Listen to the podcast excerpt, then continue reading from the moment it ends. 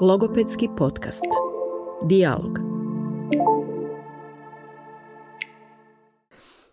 U današnjoj epizodi imamo jednu vrlo posebnu mladu damu. Danas je s nama Gita. Gita, hoćeš se možda malo predstaviti našim slušateljima? E, Zovem se Gita Zdiler, e, inače iz Zagreba, u osnovnu školu sam išla u Zagrebu, ali evo sad živim u Križevcima i idem u srednju školu u Križevcima. Mhm. Koliko imaš godina? Imam 18 godina i trenutno sam četvrti razred gimnazije. U, to je onaj najbolji dio kad si u srednjoj, ono kad si glavni, kad si četvrti, jel da? zadnji razred, malo je panika, ali ono. U, panika, zašto? Pa nekako pritisak od tih e, matura, ali nije toliko samo matura, već profesori onako stvaraju pressing. Aha, sad je završnica onako. Da. Ali nekako ja mislim da je i dobar osjećaj kako nekako završavaš srednju školu pa se sad prebacuješ lagano pripreme za faks, ali tako? Je, pa sigurno baš se veselim zapravo a, odlasku na faks i ponovno dolazak u Zagreb. Mhm. A zašto si ti nama danas došla? pa evo, tu sam zato što a, govorimo o disleksiji danas Mhm, Da. I nekako da upoznamo publiku sa disleksijom bolje. Upravo tako. A možeš li ti nama možda svojim nekim riječima reći što je disleksija? Pa disleksija je poteškoća u čitanju, ali to je više kao neki stručni naziv. Ja bi to rekla da je više kao jednostavno pogled, drugačiji pogled na stvari i drugačije razumijevanje stvari. Jednostavno obilježite skroz na drugačiji način. Mhm. Kako je tvoja okolina primijetila da ti imaš disleksiju? Kako si ti to uopće doznala? Pa već u prvom razredu osnovne škole se primijetilo da jednostavno teže razumijem neke stvari, e, sporije mi ide čitanje, zaostajem od e, drugih ljudi u razredu i u početku ono, profesorica uopće nije smatrala to kao nešto, nego da sam ja ljena. I zapravo prva osoba koja je to skužila je bila moja mama, tako da. Mhm. A kako si se ti osjećala, to što si spomenula, to teže čitanje i slično? Jesi, je li to bilo frustrirajuće ili? Pa bilo mi je jako frustrirajuće jer uh, dok si ono prvi osnovne još si zaigran, uh, ne da ti se ono sad učiti Da, ne znam da. koliko, uh, nekako nemaš još osjećaj da moraš toliko puno čitati ovo ono, onda kad ti to sporije ide, stvarno puno vremena moraš uložiti na još dodatno rad. A rekla si da je tvoja mama prva primijetila da zapravo nije u pitanju ljenost, nego da se nešto događa, jel da? I kako je tvoja mama to skužila? Pa tako je, znači moja mama je prvo primijetila, ona je inače profesorica geografije i ona je jednostavno već zna sa djecom rad i vidjela je da tu sporije čitam, sporije razumijem neke stvari. Jednostavno ona je ta koja me navigirala jer profesori i profesorica uopće ih nije bilo briga za eh, mene jer ono, smatrali su kao ono, pa ti si ljena i to je to. I što je onda mama poduzela u tom trenutku? Pa, um, mama je jako puno sa mnom radila i tek u sedmom razredu sam ja krenula na, zapravo na procjenu Aha. i što je veliki period s obzirom da se neka djeca već otkriju ono drugi, treći razred. Da, da. To je dosta kasno bilo.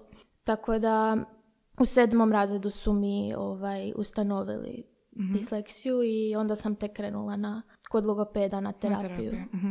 A zašto baš sedmi razred? Je postoji neki razlog, neka točka koja se dogodila prekretnica u tom trenutku? Pa u sedmom razredu um, nekako to je bilo razred prije uh, osmog. Bilo je vrijeme da ono prije nego što dođem ma- upis u prvi Srednju razred Mhm, srednje da nekako mi olakšaju e, i nastavu da, da mi se prilagodi e, ne znam font Mhm. jer je jednostavno bilo teško u školi.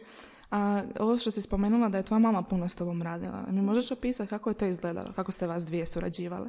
Pa ona je meni sve doma objašnjavala sve predmete. Lektire smo čitali skupa jer nisam, jednostavno nisam mogla nijednu lektiru čitati sama. Nisam bila u stanju, um, najmanje stranica nisam mogla sama pročitati. nisam mogla razumjeti ono što sam pročitala i nisam mogla pamtiti to. I to je baš bilo naporno jer mama bi radila cijeli dan i onda bi došla doma i opet bi radila. Tako Da. da, Znači, mama ti je bila veliki oslonac Je. u tom periodu. puno, puno. A onda kad si krenula e, na procjenu, kako je to izgledalo? Kako ti je bilo taj trenutak kada si išla po dijagnozu pod navodnicima? Pa zapravo nekako sam znala da, da je to ishod jer već se to vidjelo prije, samo je trebalo da neko to potvrdi. Aha, aha. Tako da već sam ono, očekivala da će biti. Znači nije ti bio šok? Nije mi bio šok i bilo mi je lakše jer sam znala da ću sad u školi moći dobiti nekakvu ono prilagodbu. To je zanimljivo. Znači tebi je dijagnoza zapravo bila neka vrsta olakšanja Je, u tom trenutku. I onda si rekla dijagnoza će mi omogućiti prilagodbu. Što to znači? Što se dogodilo kad si ti dobila dijagnozu? Pa zapravo znači disleksijom to nije ono prilagodba da se smanjuje uh, sadržaj gradiva i to, nego se više daje više vremena osobi ili uh, ako nema više vremena onda uh, smanji se broj zadataka, ne znam ono bude pod ABCD pa onda smanje, maknu C i D ili povećaju font jer uh, lakše je kad je razdvojeno čitati. I neki profesori su se toga pridržavali, neki nisu, jer zapravo profesori su oni koji, um, koji bi trebali razumjeti o tome, ali nisu dovoljno obrazovani. Jer mislim da danas, um, ne znam kako to funkcionira na fakultetu kod njih, ali zapravo puno njih ni ne zna što je to disleksija. da, da. I onda ne mogu ih ni kriviti što krivo postupaju u nekim stvarima. E, si ti imala logopeda u osnovnoj školi? Pa, znači, u sedmom razredu Mhm. e, sam dijagnozu dobila i krenula sam onda jedno kratko vrijeme kod jedne logopedice, Mhm. ali kod logopedice mislim da je jako važno nekakav em, konekcija, baš da ono klikneš sa osobom i s tom logopedicom prvom uopće nisam e, kliknula, jednostavno mi se nije sviđao njezin način rada. E, jel ti to bio prvi susret sa baš logopedima? Da, to je, bio prvi Mhm. susret i nije mi se sviđalo ne- njezin način rada, kako me ona poučava.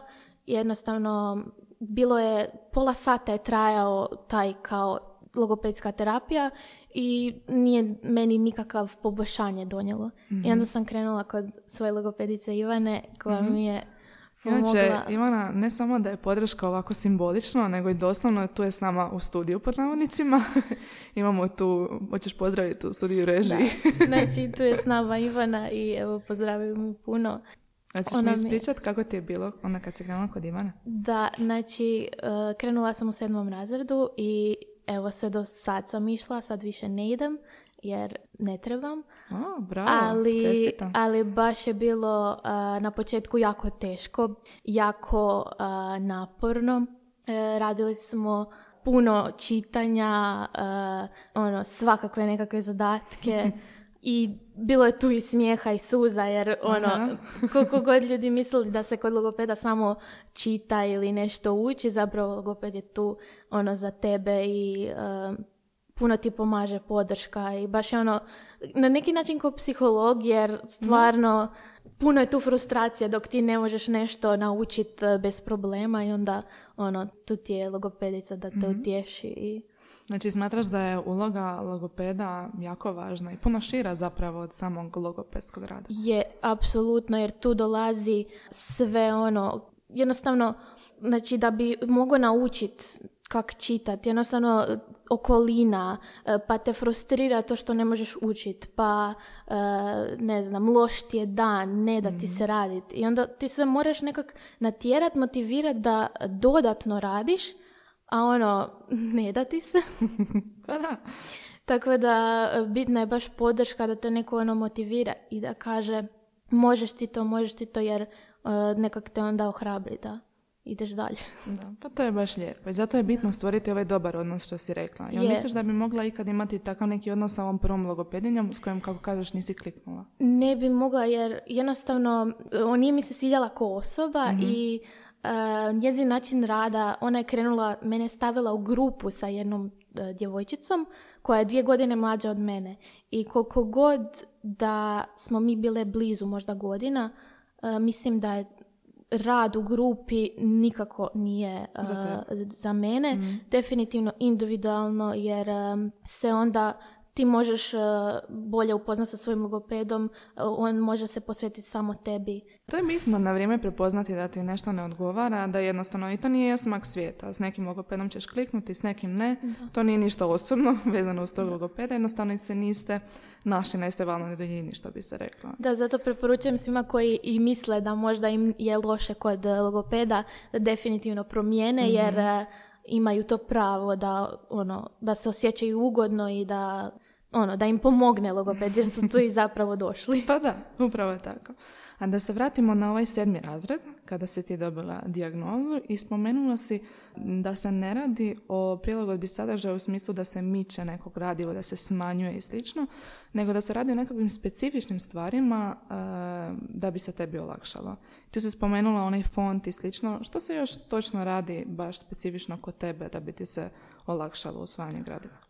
Pa uz to što se tiče testova, b- sa profesorima sam imala dogovor da odgovaram kad meni to paše, ne, ono da me otvaraju na slučajni odabir, jer em, jednostavno lakše je kad e, si ti organiziraš sam vrijeme i pritisak je veliki bio na mene kad tak me prozvalo ono random na dnevnik, da. jer e, onda se i uspaničim i i Nije lako, Da. sjećam se toga. manje znam nego, nego što fakat znam, jer se uspaničim i zaboravim neke stvari.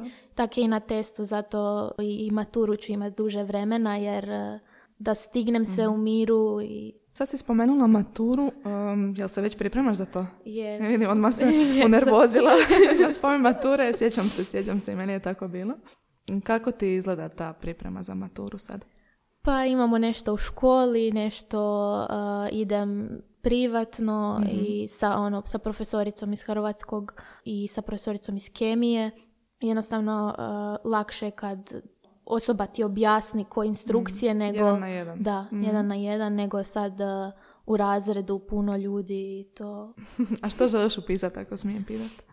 Pa trenutno se razmišljam da bi nutricionizam, Mhm, bravo. tako da to mi je sad eh, prvo mjesto. Ono. Dobro, držimo ti fige onda za nutricionizam. Kako će izgledati? Hoćeš imati nekakve posebne uvjete na maturi ili kako će to izgledati za tebe? Pa na maturi bi trebala imati više vremena. Mhm. Uh, još nisam sigurna da li ću ja biti sad u nekoj posebnoj prostoriji s obzirom da uh, kad se piše engleski jedno je za drugim ide ono slušni pa čitanje bla bla bla. Ali um, ako ja imam produženo tipa slušni onda će oni pustiti snimku jedan put dulje meni i onda uh, mislim da ću za engleski biti odvojena u drugoj prostoriji a za ostale ne znam još. Je ti problem to što ćeš biti izdvojena u drugoj sobi ili ti to Pa ne mislim da, mislim da mi to ne smeta jer e, moći ću fokusirati se na sebe i Mm. neće mi biti neko da mi se okrene da zbog njega izgubim test. Upravo tako. Ja, bit će to super. Držimo ti fige na maturi Da. svakako. A daj mi reci, jesu ti korisne sve te prilagodbe? Što bi ti rekla nekome ko možda isto ima dijagnozu, ali nekako ne koristi te sve beneficije pod eh, navodnicima? Pa zapravo, meni je stvarno jako malo prilagodba, pogotovo sad u em, srednjoj školi, kad jednostavno ja sam puno e, svoj uložen rad i trud zapravo doprinosi, e, jer bit će puno profesora koji ne razumiju, koji ti ne žele povećati font, e, jer jednostavno smatraju da, da je to nešto izmišljeno. Tako da mislim da je važno se izboriti za sebe i ako nekom već e, pomaže neki font ili e, dulje vremena da to stvarno onda sa profesorima porazgovaraju. Tipa kod mene je puno pomoglo što je stvarno mama došla do svakog profesora i s njima individualno objasnila e, što treba jer onda roditelja nekako shvate ozbiljnije. Tako da. Jel u tvojoj školi, gdje si išla, znači ovaj osnovnoškolski period, eh, postojao logoped? Onako kao što je zaposlen pedagog ili neko drugi? Ne, ne Ne? postoji. Nije? Jel misliš da bi ti to puno značilo, da si imala u školi logopeda? Pa iskreno ne znam, nemam iskustva s time jer e, evo kažem išla sam kod Ivane i sad da je to bilo u školi ne znam koliko bi mi, koliko bi se ta osoba mogla posvetiti ono tvojim potrebama i tvojim ono problemima. Tako da. Da, sigurno je uloga logopeda koji baš radi u školi i tipa ovako logopeda kao što je Ivana drugačija. A mislim da je školski logoped ona osoba koja bi mogla zamijeniti tvoju mamu u tom slučaju. koja To- bi mogla ići od profesora To se slažem, to Mhm. definitivno, to sigurno. Misliš da bi ti to onda pomoglo u Pa mjeri? da, jer onda bi logoped bi nekako profesore usmjerio i obrazovao njih, jer profesori su išli studirati za onaj predmet koji su uh, upisali. da, da, da. Neki nis- nisu nikad ni čuli o disleksiji, disgrafiji, Mhm. diskalkuli, bilo čemu takvom. Jel ti naporno kad ti stalno imaš tu ulogu, ti si sad ta koja mora educirati sve te profesore o svojoj disleksiji? Jel to naporno? Pa iskreno naporno je Mhm. zato što a, ja sam e, jako uporna i onak, ja stvarno puno, puno radim sama, Mhm. tako da e, ja se tu iskačem od ostalih jer imam e, ocjene bolje nego tipa ostali sa disleksijom, tako da imam osjećaj da nekad profesori ne doživljavaju ozbiljno koliko zapravo ide truda i rada uz to sve sa strane. I onda imam dojam kao da neki ne žele ti prilagoditi ili misle da ono da, da tebi ta prilagodba služi samo zato da bi ti dobio pet. Tako da Jako zanimljivo. A kako se ti nosiš onda s takvim nekim predrasudama? Pa ne smeta me to jednostavno jer e, s vremenom sam dok sam bila manja to me jako jako smetalo i pogotovo u osnovnoj školi di ono di su profesori kao jo pa ti si ljena ovo ono Mhm. Je li bilo zadirkivanja u osnovnoj školi? Pa bilo je, ali ne toliko na tu temu, više ono drugi su bulijali, ali ne, ne zbog tih razloga. Nije bilo, ali ono uvijek ružne ono šale, joj pa ja sam disleksičan i to, često čujem druge da tako komentiraju, a zapravo ni sami ne znaju što, Što je to, to. znači? Da. Kako to obično biva sa bullies, Da. jel da? E, znači u sedmom si dobila dijagnozu i onda si upisala srednju. Tako je. I kako se razlikuje onda pristup profesora u srednjoj? Jesu li profesori u srednjoj školi imali više razumijevanja za tvoje disleksije? Jesu li oni uopće znali da ti imaš disleksiju? Je, u, u, znači u srednjoj školi su više ono, kako bi rekla, više su sa razumijevanjem pristupili i e, nekako poštuju, većina profesora stvarno poštuje i daju stvarno i više vremena i I šta to za tebe znači? Taj drugačiji pristup? Bolji? Pa omogućuje mi da ono, mogu, ne, ne moram se toliko stresirati, jer kad pišeš test meni osobno je jako veliki stres i kad znam da, da ću sve stić, ne moram se još dodatno uh, sekirat uh, i razmišljati o tome kako neću stić. Jer dosta često uh, kad ne bi imala vreme tipa uh, test čitanja s razumijevanjem, meni je to najgori problem jer ono, kako ću sve stići na vrijeme pročitati i onda kako se fokusiram na to da li ću stići, onda se ne fokusiram na tekst i to što čitam. I onda na Da. kraju ono što i pročitam nisam razumjela. Nisi razumjela, da, baš tako. Znači, taj period kad si prešla u srednju školu, je li te prije toga možda bilo strah? Mislim, srednja škola je dosta drugačija od osnovne. Miješ i okolinu i društvo, ali način učenja. Srednja škola, je li ti bila zahtjevnija Je, definitivno srednja škola je bila zahtjevnija, kao što sam rekla, znači u osnovnoj školi mama je sve pomagala Mhm. i lektiru smo čitale skupa, znači u prvom srednje sve sam krenula sama. Em me zadesio i štrajk i em je bio e, i korona je bila baš u prvom razredu, tako da sam i te sve neke probleme morala još e, pregaziti. Da. A što ti je bilo najteže? Evo, spomenula si ovo čitanje s razumijevanjem. Jesu onda lektire možda zadavale najviše problema? Definitivno lektira, morala sam sama ono lektiru čitat. Kako si se snašla s Ilijadom, Dundomaruje i tim To hvala dijelima? Bogu mi više nemamo. Osjećam se jako staro. Tako da, e, hvala Bogu nemamo to, ali ima tu i dalje lektira koje ja ne pročitam. nisam pročitala zločin i kaznu, to mi je, na primjer, jako dugačko dijelo. Mislim da nisam nikad u životu pročitala toliko dugačku lektiru kao zločin i kazna. Što ti Recimo. misliš o lektirama općenito? Pa mislim da je jako važno čitati, koliko god ja ne volim čitati kao, ali zapravo važno jer puno vokabulara se proširi i koliko god glupo zvučale neke lektire, mislim da je važno ih pročitati. Aha. Kako si rekla, um, ovo za lektire kao ne volim čitati. Jel voliš ili ne voliš čitati? Pa mislim, ono, ovisi šta. ono, u svoje slobodno vrijeme, ono što volim čitati, to sa užitkom, a ovako neke lektire, ono, ne da ti se i preduge su, pogotovo ako je još onako na nekom e, dijalektu, to mi je, Je ono, pogubim se skroz, jel? Mm, da. Na, rekla si znači da nešto s užitkom. Što voliš čitati? Evo, ako te mogu Pa pitati. volim više čitati onako neke e, poučne i kao motivacijske knjige. Aha, zanimljivo. Da. Jel ti onda i lakše čitati nešto što te zanima? U smislu samo tehnika čitanja, jel tečnije to ide? Je definitivno i, i bolje razumijem i čim ti imaš i više volje, onda to ide i lakše. I... Naravno, pa da. Ja nekako mislim, mislim sad o lektirama bi se dalo diskutirati, ali da bi to bilo puno bolje kad bi mi imali nekakav širi popis knjiga i onda bi, kad bi mi sami mogli učenici birati iz tog popisa što nam se sviđa, da svako nekakav book report napravi ili slično. Jel misliš da bi tebi isto tako lakše bilo? Je, to bi baš bilo fora. onak, to bi baš zainteresiralo više učenika da, da čitaju lektire. Jer ovako, ono, 90% razreda ne čita lektiru. A, da, da. Pročitaš onaj sažetak na lektire. Da, to, to uvijek. Ali to, to uvijek, to i kad pročitam knjigu, pročitam kratki sadržaj, nekako uh, pomogne ti da bolje razumiješ što se zapravo u knjigi, Da, slažem se, desilo. slažem se, da. Um, vezano uz te lektire, kako je izgledalo kod tebe nekakav ispit ili provjera pročitano? Kako to je izgledalo kod tebe u školi, u srednje? Pa ovisi kako kod koje profesorice, ali često smo onak na satu prolazili lektiru ili bi imali neka pitanja ono na testu za lektiru. Um, puno se profesorica izmijenjalo iz hrvatskog, tako da svako je imao neki svoj način. I što tebi najviše odgovara? Pa meni nekako najviše odgovara da se provjeri e, na papiru jer tako će biti na maturi. Ono, Aha, aha. daju odlomak iz knjige pa sad odgovori na pitanja. To Aha, je aha, na taj nekako, način. da.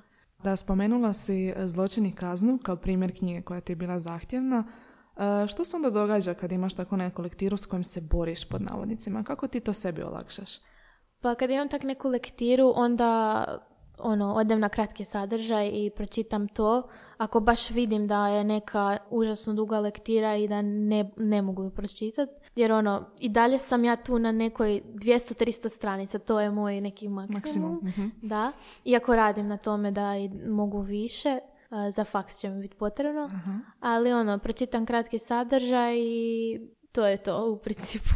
Jel imaš možda nekakve individualizacije koje su drugačije od onih u osnovnoj školi? Da se nešto novo ili da se nešto promijenilo sad kad si bila u srednje? Ne, niš, ništa se nije promijenilo. Da zato što ja puno i bolje još radim i onda sve manje i manje je zapravo. Zapravo si sama onda razvila nekakve mehanizme koji Jesam, ti da. odgovaraju. Jel želiš možda podijeliti sa nekim slušateljima što tebi paše, što tebi nekako najbolje odgovara? Pa zapravo mislim da je naj, najbolja strategija, mislim svako ima svoju neku strategiju, naravno, da. ali najbolja neka strategija je ono, pogotovo kad je neko gradivo u knjizi, čitati ono e, odlomak po odlomak i ponavljati taj odlomak dok ti nisi, zato što ti je uvijek lakše dok je neki manji dio, i onda taj manji odlomak prepričaš i sve dok ti nisi u stanju odgovoriti na pitanje svojim riječima, onda nisi naučio. Tek kad ono znaš, ok, ja sad ovo mogu ponoviti bez da me neko ono ometa, e to je to, onda si naučio. Ja, super, to je dobra strategija. Ali koristiš možda nekakve mentalne mape ili da tražiš nekakve slike, da gledaš neke videiće, nešto na tu temu? Uvijek, znači ja uvijek e, za, svog, za svako gradivo barem nekakve male bilješke napravim, uh, ovisi o kojem je predmetu, ali uvijek imam neke bilješke, umnu mapu i često pogledam neka videa uh, na internetu, ima baš puno objašnjeno, tipa za kemiju je lakše shvatiti preko videa, ali u principu bilješke puno pomažu i A je li to nešto što si sama smislila da bi mogla ići tražiti video ili mentalnu mapu bilješke ili ti je to neko savjetovao? Kako si došla na tu ideju? Pa zapravo e, profesori nam dosta često i puste neki video i onda ono, mene to zanimalo i ja sam išla malo googlat i kad god nam neko profesor na nastavi pusti neki video, ja kad dođem doma ja si ga opet isto pogledam pa onda ono, da si ga lakše zapamtim. Zapravo si dosta samostalna i ustrajna u svemu što radiš kad je u pitanju je škola i slično. Jel bi se ti složila? Pa jesam, da, mislim, to mi je pomoglo puno je moja logopedica. Da? E, jer zapravo sve te tehnike učenja sam ja naučila s njom. Taj način učenja je zapravo nešto što onda te dovodi do organizacije. Da si ti organiziran i da ono, znaš kad treba raditi, kad, kad imaš vremena za odmarat se i to je... Je li teško naučiti tako organizirati vrijeme za učenje, slobodno vrijeme i slično? Pa mislim da nije teško, ali traje puno godina da savladaš ono. Ali mislim da je važno, i čak i neko ko nema disleksiju, mislim da je važno organizacija, da nisi kampanjac. Puno ljudi u mom razredu i koje znam, puno ljudi kampanjac. I ono, ne znam kako drugima, ali nekako na faksu to ne u baš toliko prolazilo. Tako da važno je organizirati se i znat kad ono radiš, kad ne radiš. mm Spomenula si sad uh, svoju logopedinju i kako ste zajedno radile zapravo na tehnikama učenja. Na čemu ste još radile? Kad ste, je li postala nekakva promjena između ovog perioda kad si bila osnovno, u osnovnoj školi i kad si došla u srednju? Je li postala nekakva promjena u tome čemu ćete se sad posvetiti najviše? Je, definitivno. U početku, pošto je bilo najveći problem čitanje i e, to je jako sporo išlo. I ne samo čitanje, nego kad bi pročitala neko gradivo, uopće ne bi razumjela što sam ja to pročitala. I ono, čemu sam onda čitala to kad nemam pojma što sam pročitala.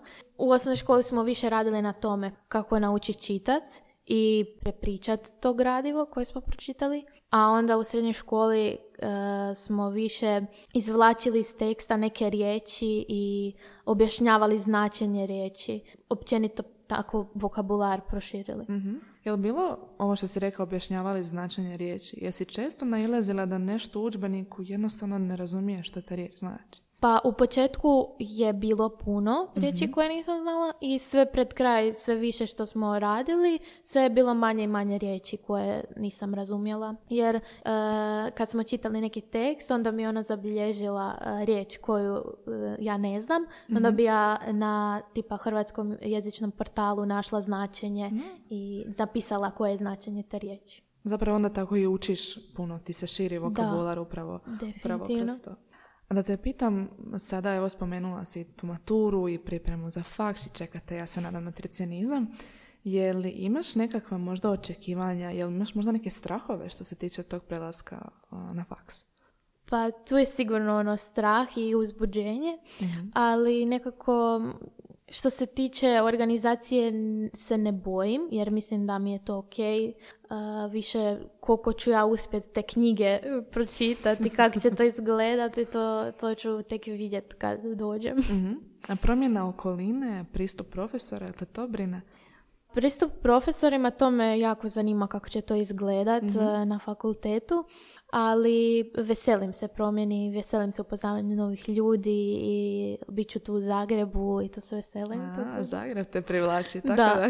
Jedino se vidim u Zagrebu, znam da neki su otvoreni ono Osijek, Rijeka, ali za mene samo Zagreb. Samo Zagreb. Zašto Zagreb?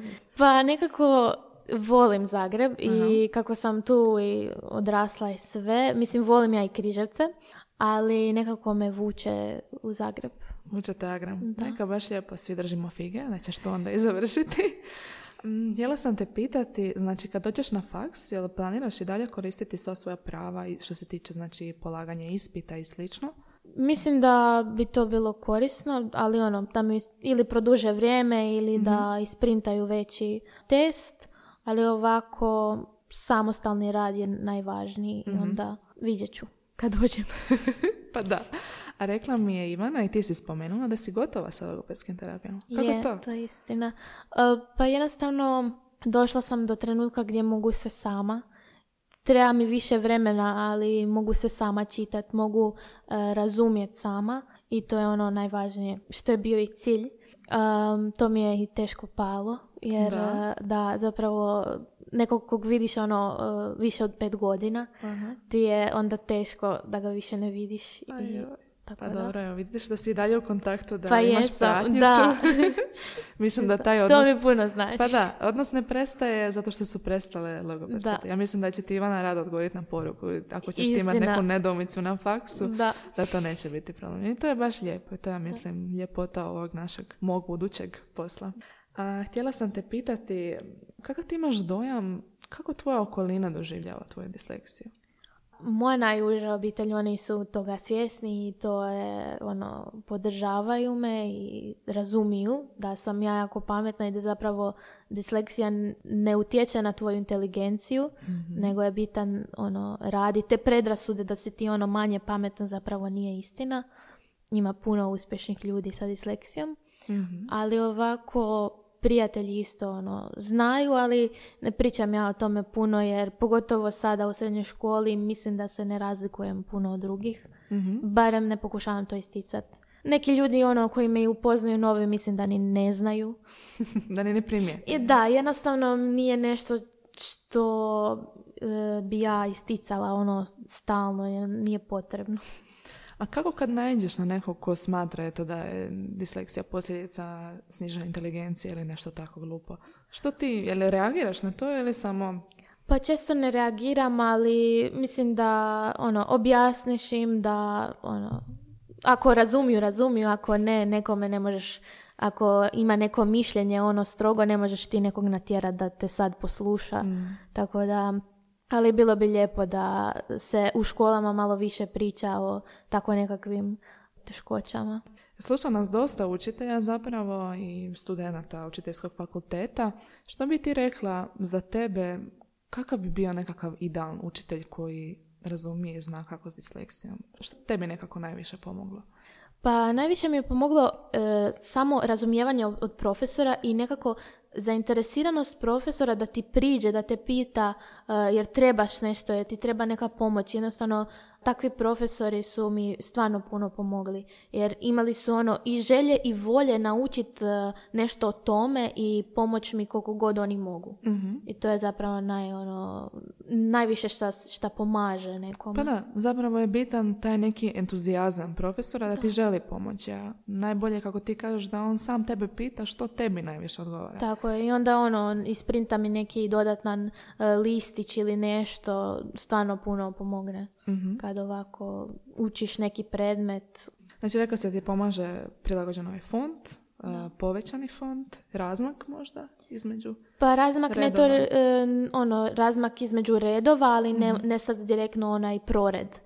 A, ali razmak e, između redova je baš jako, osobno meni jako bitan, jer e, često se znam pogubiti, pogotovo kad čitam u sebi, onda se ono pogubim u kojem redu pa pređem u neki drugi i onda više nema smisla. Jel ti teško čitati na glas? Jel drugačije nego čitanje u sebi? E, meni je baš, znači, e, čitanje na glas, ja stalno čitam na glas. To Da, je da. jedino, da ja u sebi teško čitam i zapravo to je nešto na čemu moram baš puno raditi jer je Ostaćeš mi matura. bez glasa sad, kad ćeš čitati na glas na fakultetu. Da, jednostavno ja čitam na glas, ne mogu u sebi, e, odlutaju mi misli, a ako nešto fulam, ne znam da sam fulala. Aha. Ovako kad ja sebe čujem, to ide. Zapravo sve što ja čitam, svaku lektiru, sve je to na glas.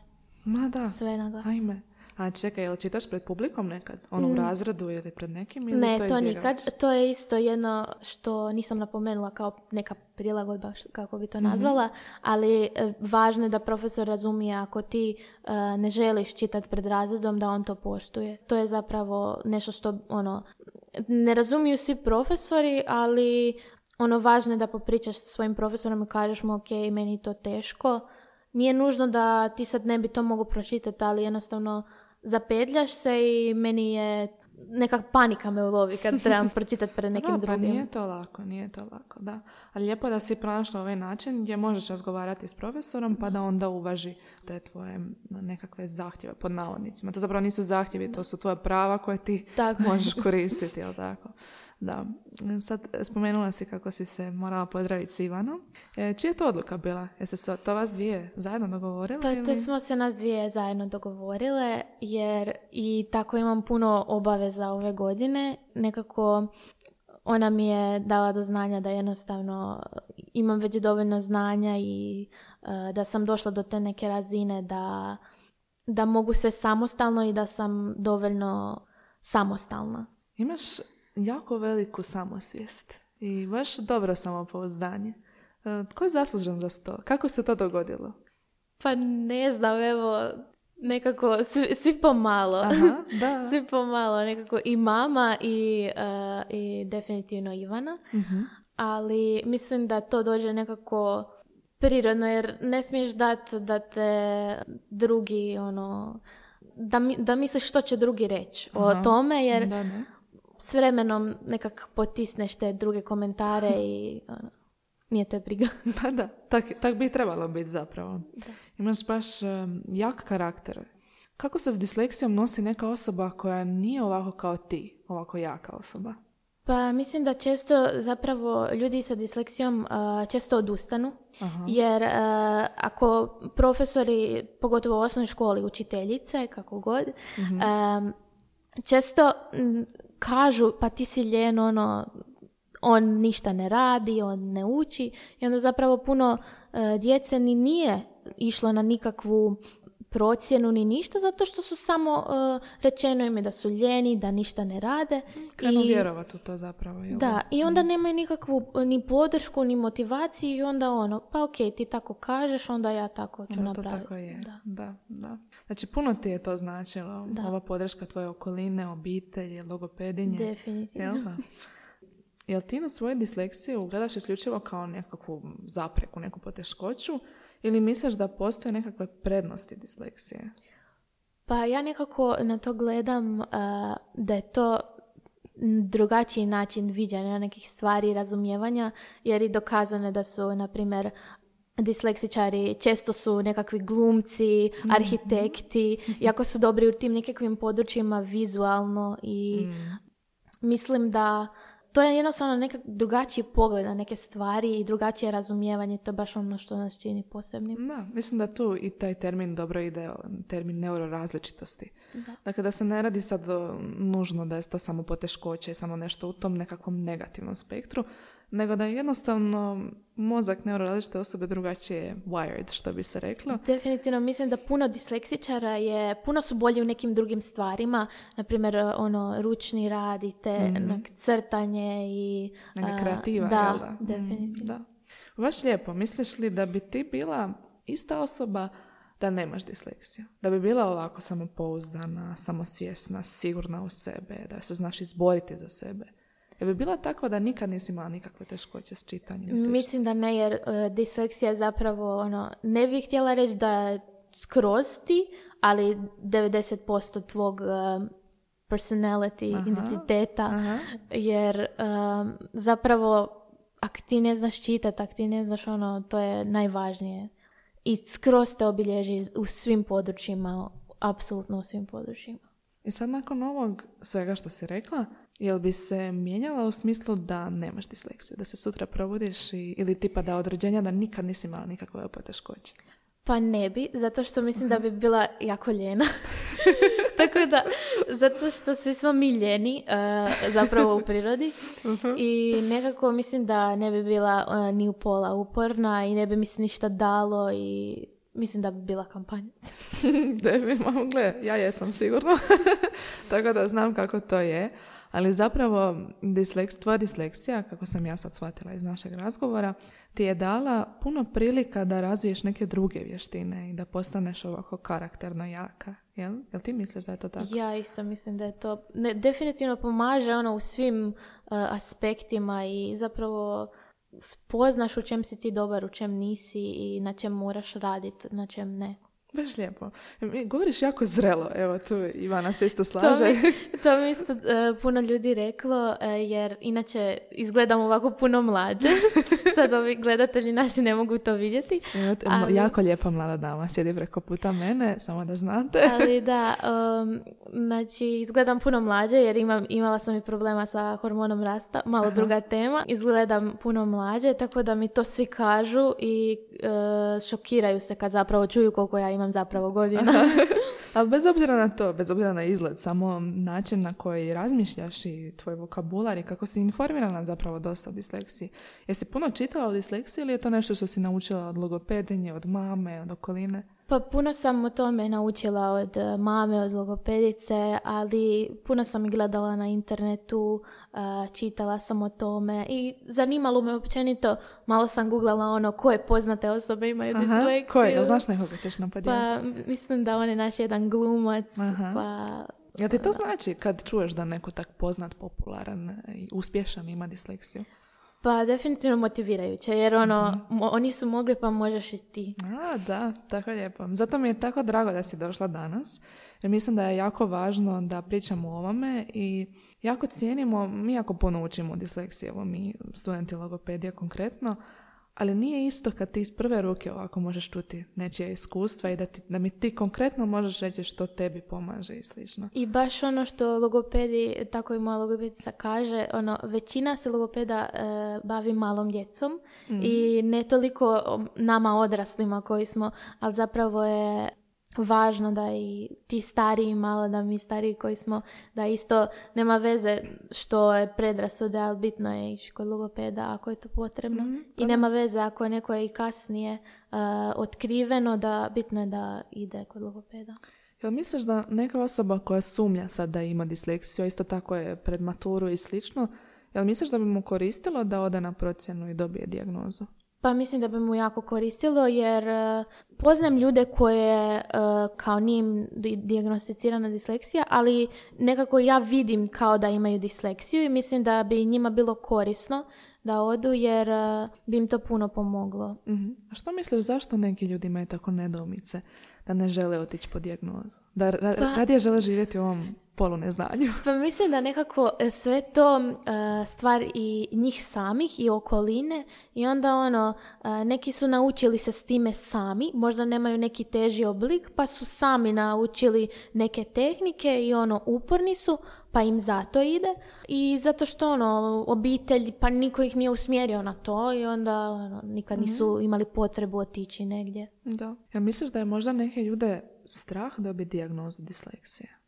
Pa možda i je, jer mislim da nije, e, puno ljudi nije informirano i možda, možda ih je strah zbog toga, ono, pa šta je sad to? Misliš da to ima više prednosti nego nedostataka da sad neko dobije dijagnozu? Pa ima definitivno više prednosti jer e, ako ništa drugo moraju ti omogućiti u školi e, ono što tvoj logoped napiše na papiru i ako je to dostavljeno školi, to škola mora poštovati. Tako da, ako ništa drugo, na taj način. Zato si ti ovdje da motiviraš ovo što si ti rekla kad znaš da postoji neko uspješan i popularan um, koji ima disleksiju, da je to motivirajuće. Ja se nadam da, evo, ako neko sluša, ako možda još je u nedoumici, ne zna što će sa svojom dijagnozom, da si ti bila onako baš dobra motivacija i inspiracija na kraju dana. Jer bi se ti složila s tim? Pa složila bi se. Evo, nervozno mi se smješka, ali zapravo s punim pravom zaslužuješ sve- sve ovo što sam ja rekla. Jel ti možda za kraj imaš neku posebnu poruku za neke mlade ljude s disleksijom ili možda za učitelje ili bilo kog što misliš da bi bilo korisno za čuti? Pa definitivno imam poruku za mlade da onako ne odustaju, čak ako im se ne da i tu ima i puno suza i ono e, frustracija, ali da ne odustaju. A za profesore bi poručila da definitivno poslušaju osobu i da si daju prostora da nauče nešto novo. Jer e, puno njih ne zna, tako da naučili bi nešto novo i imali bi nauč- Koristi od toga. koristi od toga. Mhm, Da, da. Eto, ja bih se još osvrnula na kraju ovo što si ti rekla, bitno je da logopedi rade i s odraslima. To je istina, da mi često volimo zaboraviti da ti ljudi koji imaju dijagnozu u trećem osnovne će je imati i u srednjoj, i na faksu, i kasnije, jer kad se zaposle, jel da to je isto jedna Tako je. posebna tema o kojoj trebamo pričati. I da i dalje imaju sva svoja prava i imaju beneficije od tih nekakvih prilagodbi, odnosno individualizacija koje mi kao logopedi mogu omogućiti. Eto Gita, meni je bilo tako lijepo slušati ovo. Ti si jedna tako divna mlada dama koja ja mislim da te čeka jedna jako lijepa svjetla budućnost i da ćeš se uvijek znati izboriti za sebe i da će to biti na fakultetu sjajno. Ne sumnjam da ćeš biti na nutricionizmu kao još što želiš. E, tako mi je drago što evo već sada kao maturantica prepoznaš koliko je važno zapravo govoriti o disleksiji, što te nije sram i što uopće ti nije neugodno pričati o disleksiji, što tako otvoreno govoriš i dijeliš svoje iskustva s nama, jer je to zaista bitno i mi svi imamo jako velike koristi od toga. Jel tebi bilo ugodno? Je, bilo mi je super. Hvala ti, Laura. Eto, dragi slušatelji, nadam se da vam se svidjela današnja epizoda i naša divna gošća. Zahvaljujem se i našoj logopedini Ivani Vuk koja je ovo uspjela organizirati za nas i čujemo se već u idućoj epizodi dijaloga.